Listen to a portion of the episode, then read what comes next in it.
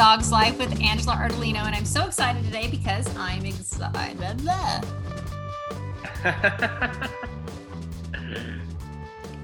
hey everyone, it's a Dog's Life with Angela Ardolino, and today I'm with one of my favorite people on earth, Dr. Zac Pilossoph. Ooh, that was so Oprah. I loved that. Pilossoph is in the house, and yeah, so we decided that we would just come on the podcast and just talk um, which is kind of, I guess, one of the reasons that we fell in love with each other is the ability to like literally talk about anything that's out there and argue it or prove it or find the research or whatever. So I always love it. Um, because we live in a in a world today where God forbid you were to say, "Hey, this herb uh, really supports your immune system and could really help you fight off just about any disease." And um and people either are very open to it or don't want to hear it or whatever and it's i hate that I hate that about it. Um so i know we've got some questions. Well hi dr zach say hi to everyone. Oh right when he puts a cup to his mouth to take a big slurp of something. got me at the wrong time. I know i gotta remain energized. I know i'm going to be expending a lot of energy for this conversation so i'm like all right i gotta prepare. Get your boxing gloves on. No, everything's kidding. good everything's moving forward um, so uh, happy to be on as usual um, and and enlighten furthermore about this plant, which um, used to be the devil's lettuce. That's right. We're I think that um, the subject today, uh, what Carter wanted us to talk about is how people are starting to ask if they should use CBD on a daily basis as a preventative, as like a daily nutritional supplement kind of thing.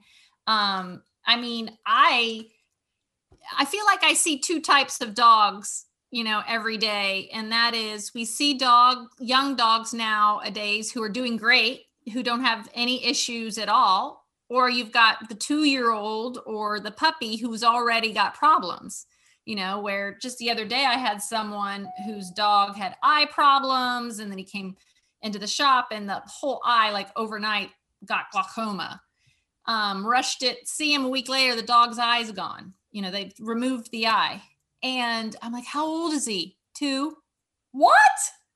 You know, so I see a lot of that happening um, nowadays. And I don't know why necessarily what's happening, but I feel like in that dog's case, maybe a daily something would help him. But on the most part, it's um, I think it's best for, you know, let's say I've got Nina, for instance. My next Doberman, I think I would start giving her a daily dose of CBD. Yeah. Um, I think that like uh, the, the main problem we're seeing with animals nowadays is that they're just so predisposed to being pro-inflammatory right away. And whether it's genetics that we're literally, you know, we're we're inbreeding so heavily, and people are still buying these puppies and these kittens that come from regions that we have no idea what it is. So we have so many dogs that are predisposed already to being pro-inflammatory just genetically.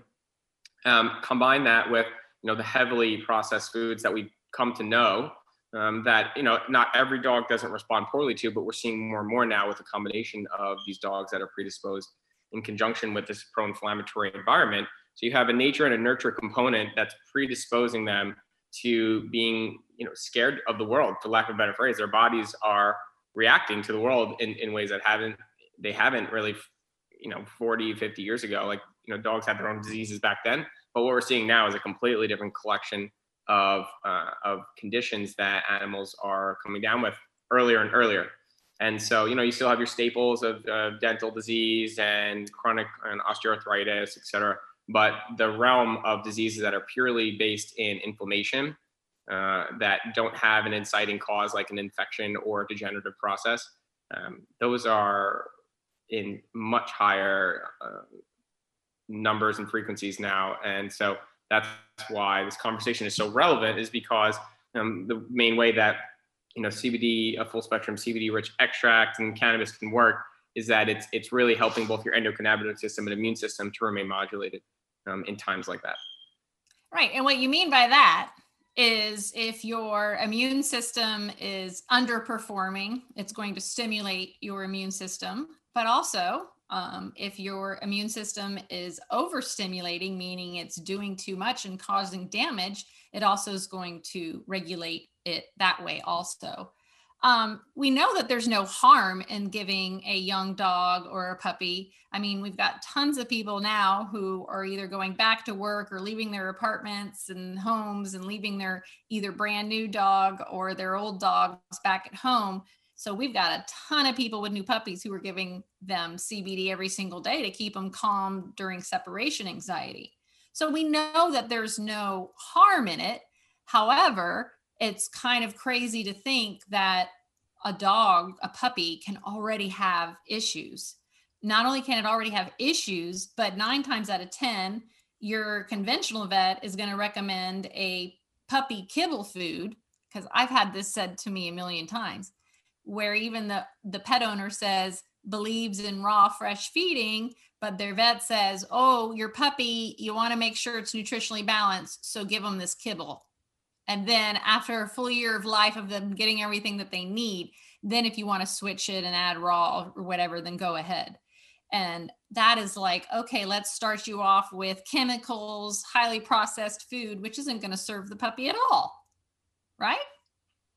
Yeah, right. I mean, and that's, you know, I think that there, you know, there, there's a very slow uh, acceptance nowadays that maybe kibble diets aren't the end all be all um, I think what happens is that whenever you get to animals that are young or um, animals that are pregnant or nursing, like you always see that on labels that this is not intended for animals that are growing, that are pregnant, that are nursing, et cetera, is because they they just don't know enough about it, and they don't they think that basically with those variables that the animals are not going to do well.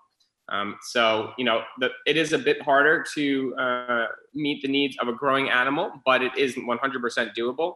Um, but that's where you know these veterinarians nowadays that are becoming more um, more uh, educated on their own about how to formulate a diet or at least um, supplement a diet that would be for a regular adult animal how to supplement a little bit more protein and a little bit more calcium and a little bit more in, in safe ways so that that animal is able to um, grow and reach a, a, mature size that is going to be helpful um, and at the same time like you said like if you can do that properly which again, not every vet can. So that's why it's great that they have a lot of vets that are doing consults digitally now, virtually through telehealth. Um, if you're if a veterinarian isn't comfortable with doing that, then there are options now for pet parents that want to take this seriously um, because it will most definitely be um, a, a, a, better option in the long run. It's just about doing it right, and there are so many ways to do it wrong. So you have to make sure you're doing it right.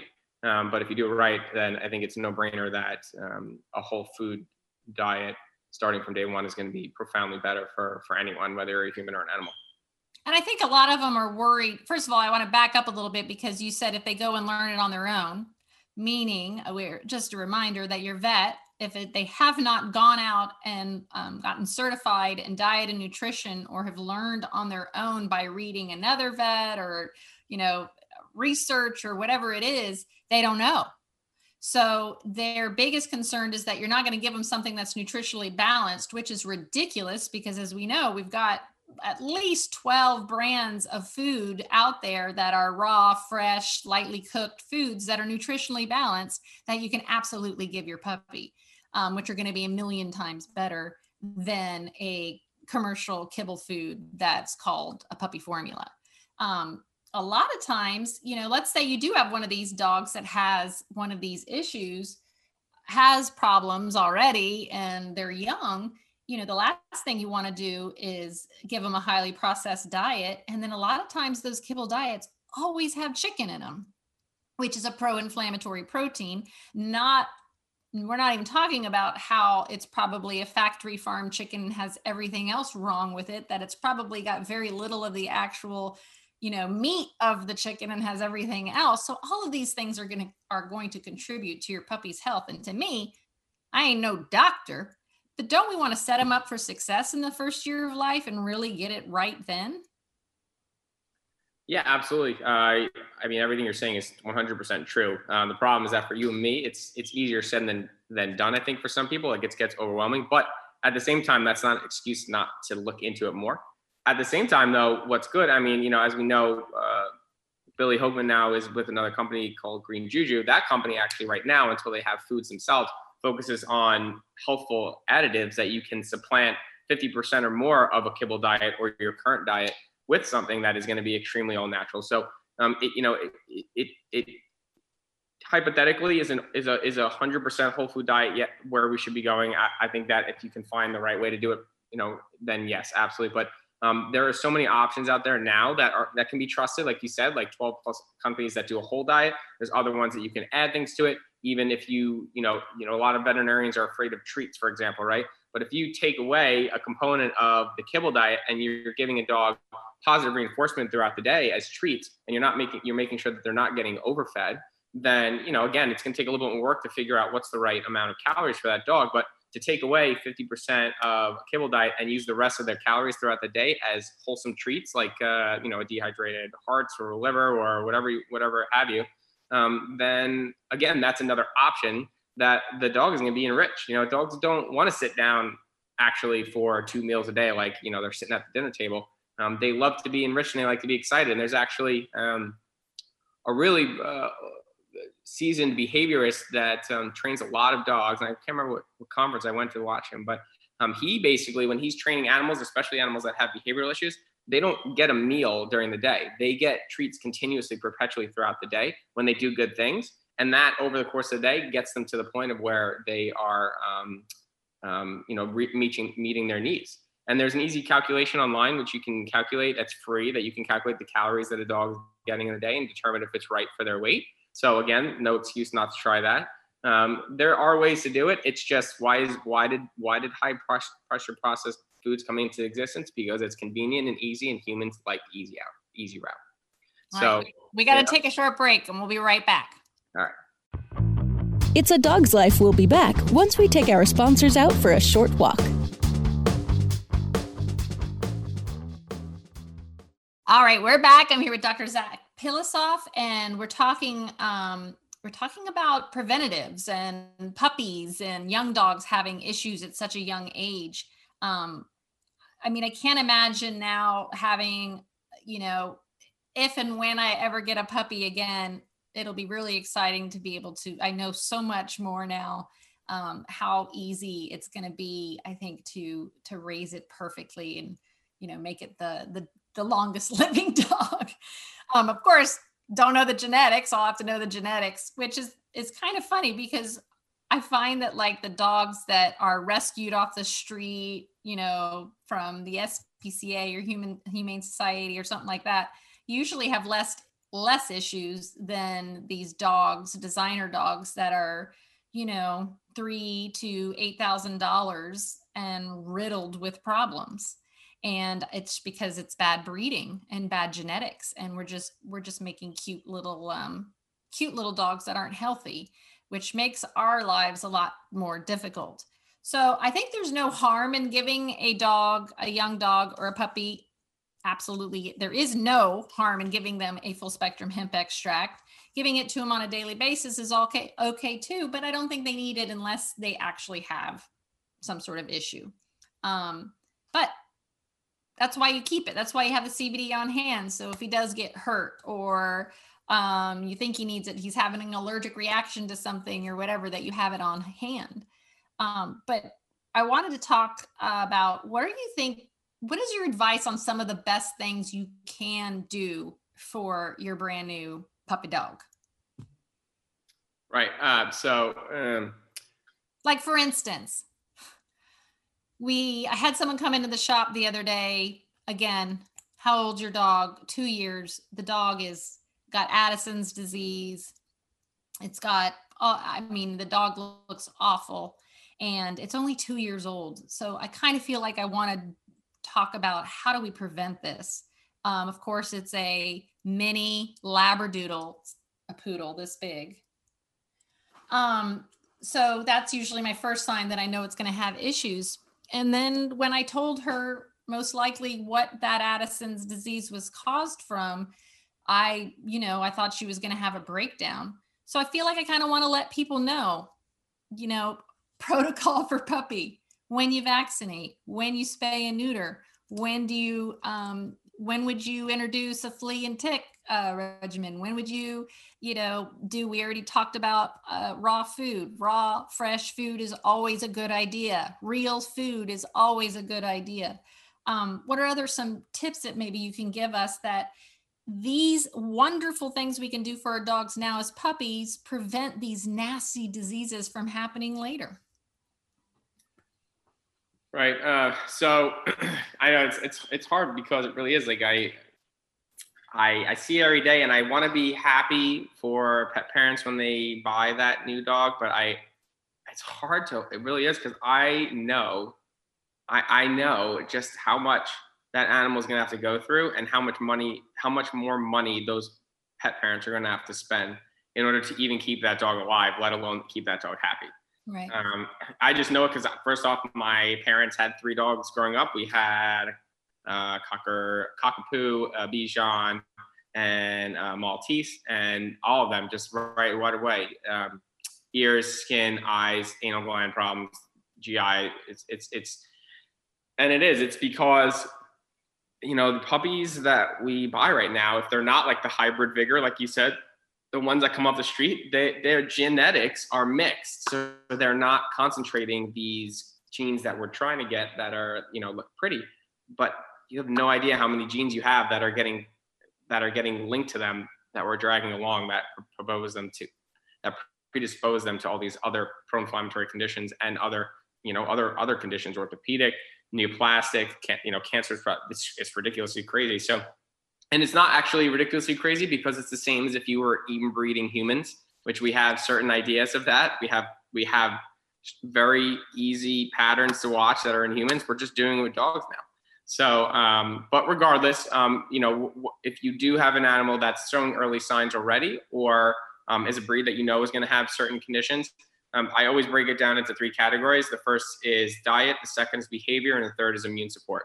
And so um, the diet, obviously, like we talked about uh, already, with um, trying to do the best we can to incorporate fresh foods or at least a component, a heavy component on an added supplement to a kibble diet if you can't do the whole thing, or like I said, treat before treats that are um, going to have caloric value that can take over a lot of that kibble component.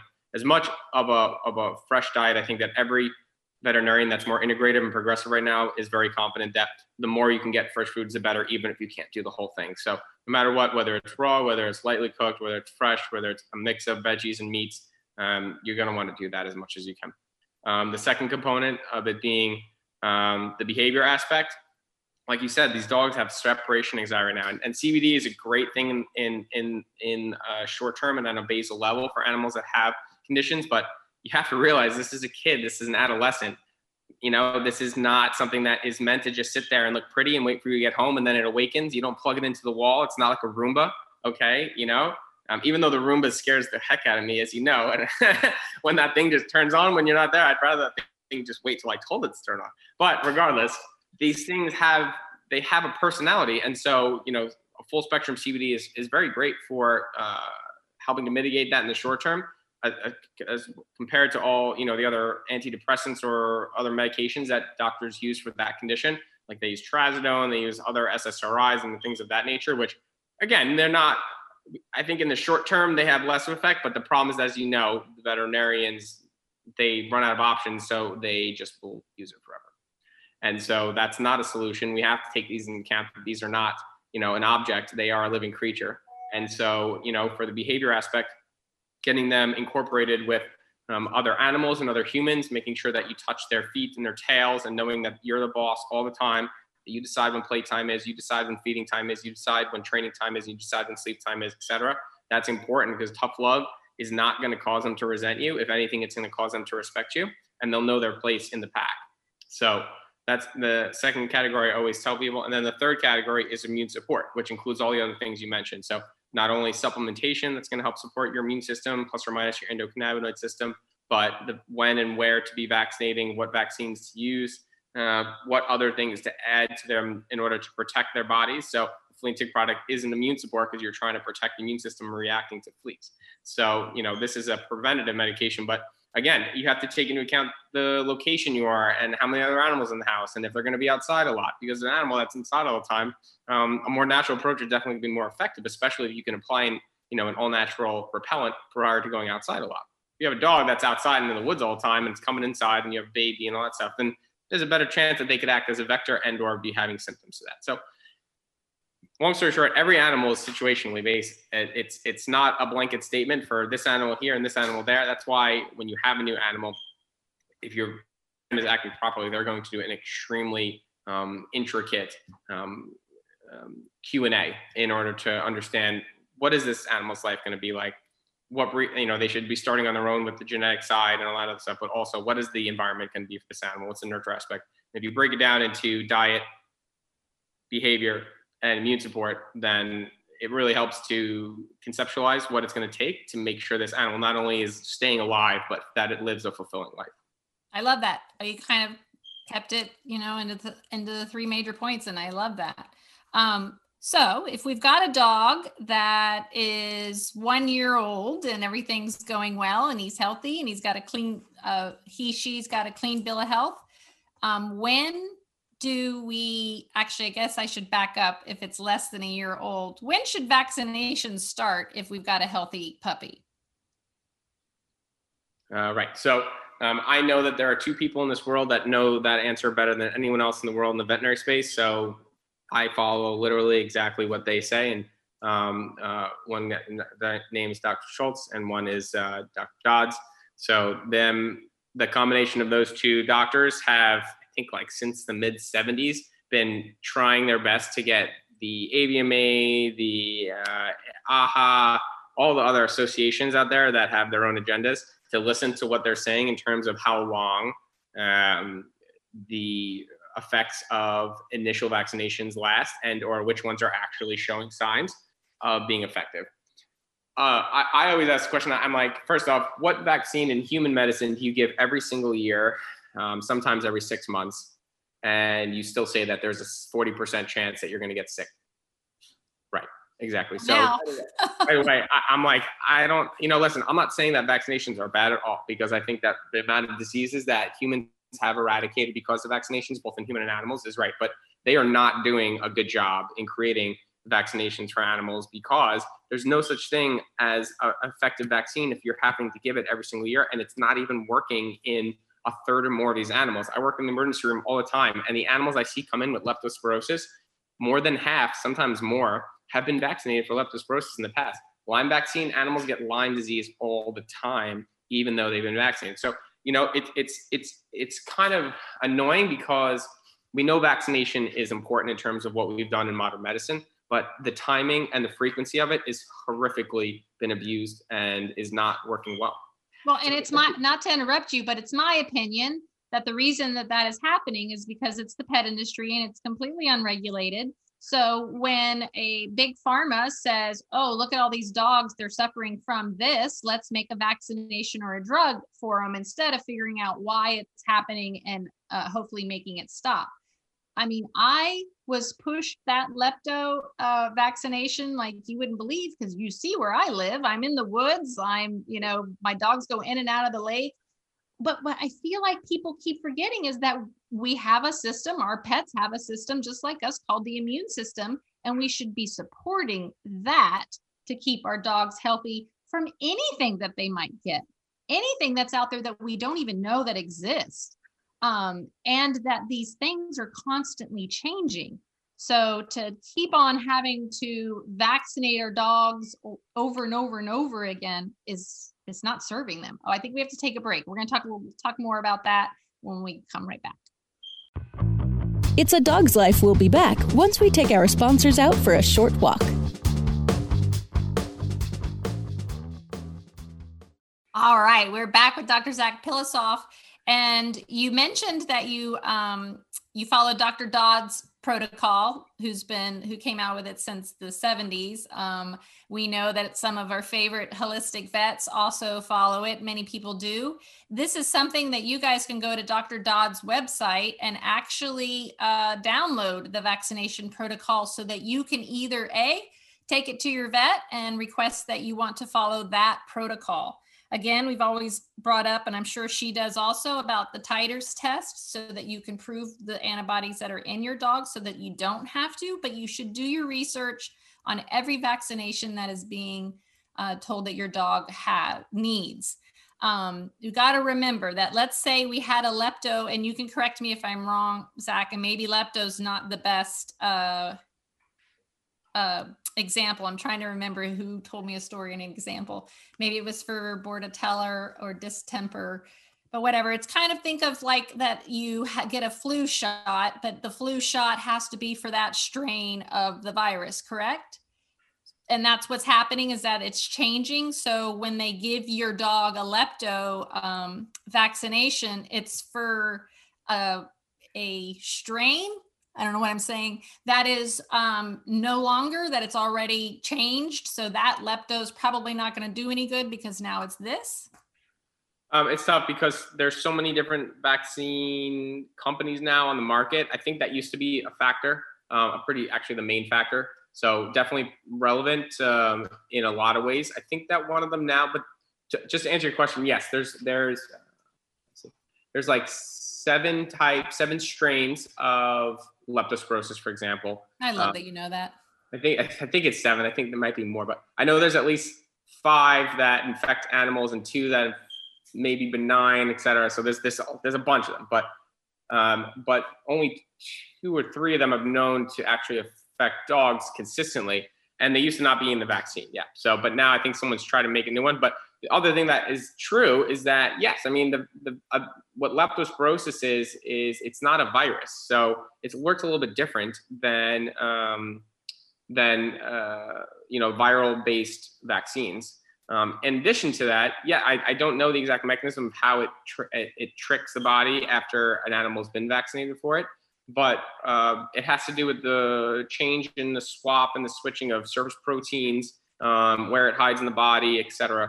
So, um, but no, but long story short, I mean, all, all we can know about is even if an animal is having a uh, positive immune response to a vaccine, that leptospirosis, Lyme disease, the, the one I honestly hate the most is um, bordetella, how they tell you you need to get it every six months and even more frequent if the dog's getting boarded. Um, because um, the causes for, for canine infectious respiratory disease complex, which is what kennel cough is, there's nine, 10, 11 con- diseases, agents that cause that disease. It's not just Bordetella and it's not just parainfluenza, which is in the combo vaccine. So, um, you know, you're you're protecting against one, but the amount of dogs I see that get cough, kennel cough, especially young dogs, they've all had that vaccine, and they it doesn't matter. Uh, right. So, um, you know, essentially, what we're seeing is that so so that's why you know the the the, the guy that I think that invented really, I think Jean, Jean Dodds worked maybe with him. I'm not positive, but but Dr. Rob Schultz at uh, University of Wisconsin is the guy that's been basically doing it since the 70s. I think that Dr. Jean Dodds as well, but I'm not exactly positive. I know. I, know, I don't know. I can't remember either. I'm more. Yeah. I'm more of a Dodds fan. I I don't even know of him. So it's yeah. just they're both no, great. Fine. Yeah, no. So, but both of them have been integral and like screaming basically at the at the veterinary community to say, listen, there's a oh, lot. Dr. Rob. Yes, Dr. Rob is the one that went and testified. No, Dr. Rob, I think, is the one that owned Banfield and then sold to Mars and then was like, I want to do these titer tests because I don't want to do all these vaccines. And they were like, we're basically going to ruin your life if you do that. And that's what he did. He, he testified against him anyway, or something of that nature. Um, oh, he was also doing um, for smaller dogs like half cc, uh, half a mil instead of a full mil of the vaccine. And he's like, this makes sense. Why would I give the same dose to this big dog that a little dog? And they basically, uh, yeah, they, they tried to ruin his life because he was trying to do the right thing.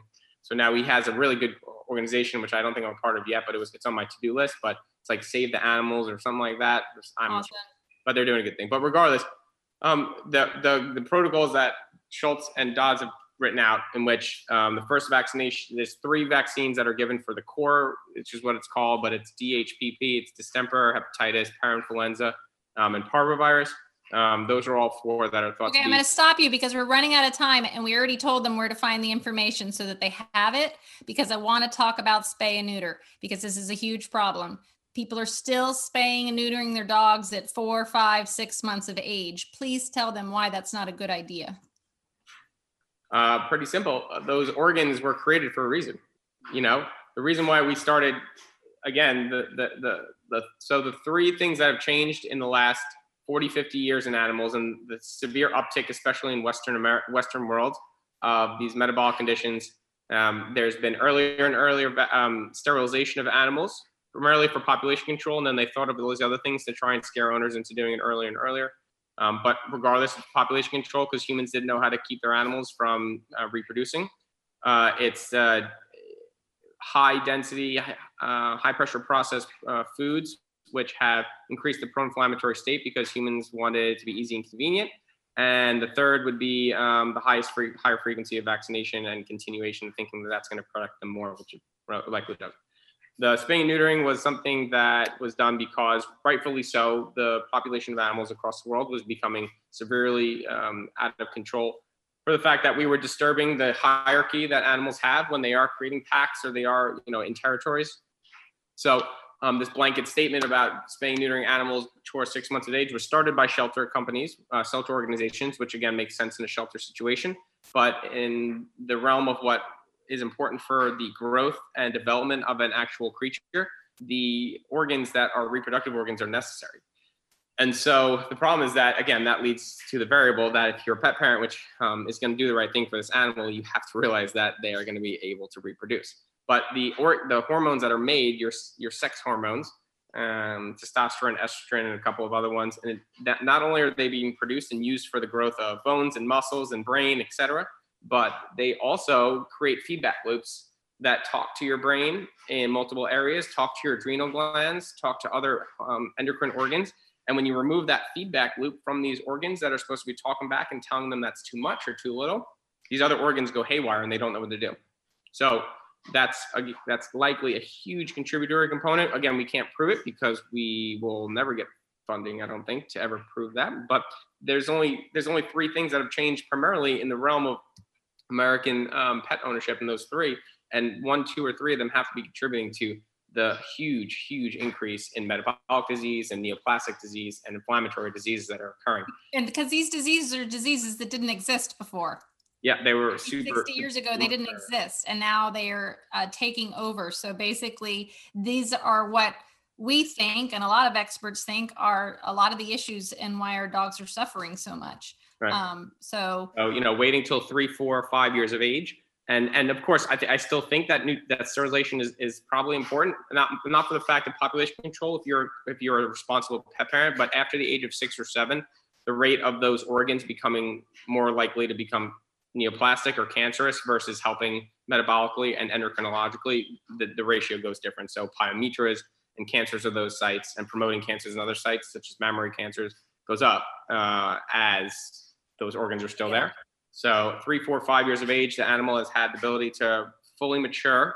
Um, and those feedback loops aren't trying to learn each other as much and much and much. So that's when it's definitely going to be more appropriate um, after the full development. But before then, you know, the chances of those older um, animal diseases have a have an opportunity to develop.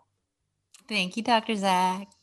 We have to go now because we talked too much. But thank you so much. I really feel like that this is like the ultimate puppy episode and these three things can really set your dog up for living a really healthy life and having an immune system that's functioning correctly. Right. Endocannabinoid and immune system health, literally. That's right. The basis of everything. That's right. Thank you, Dr. Zac. See you later. Got it. Anytime. Bye.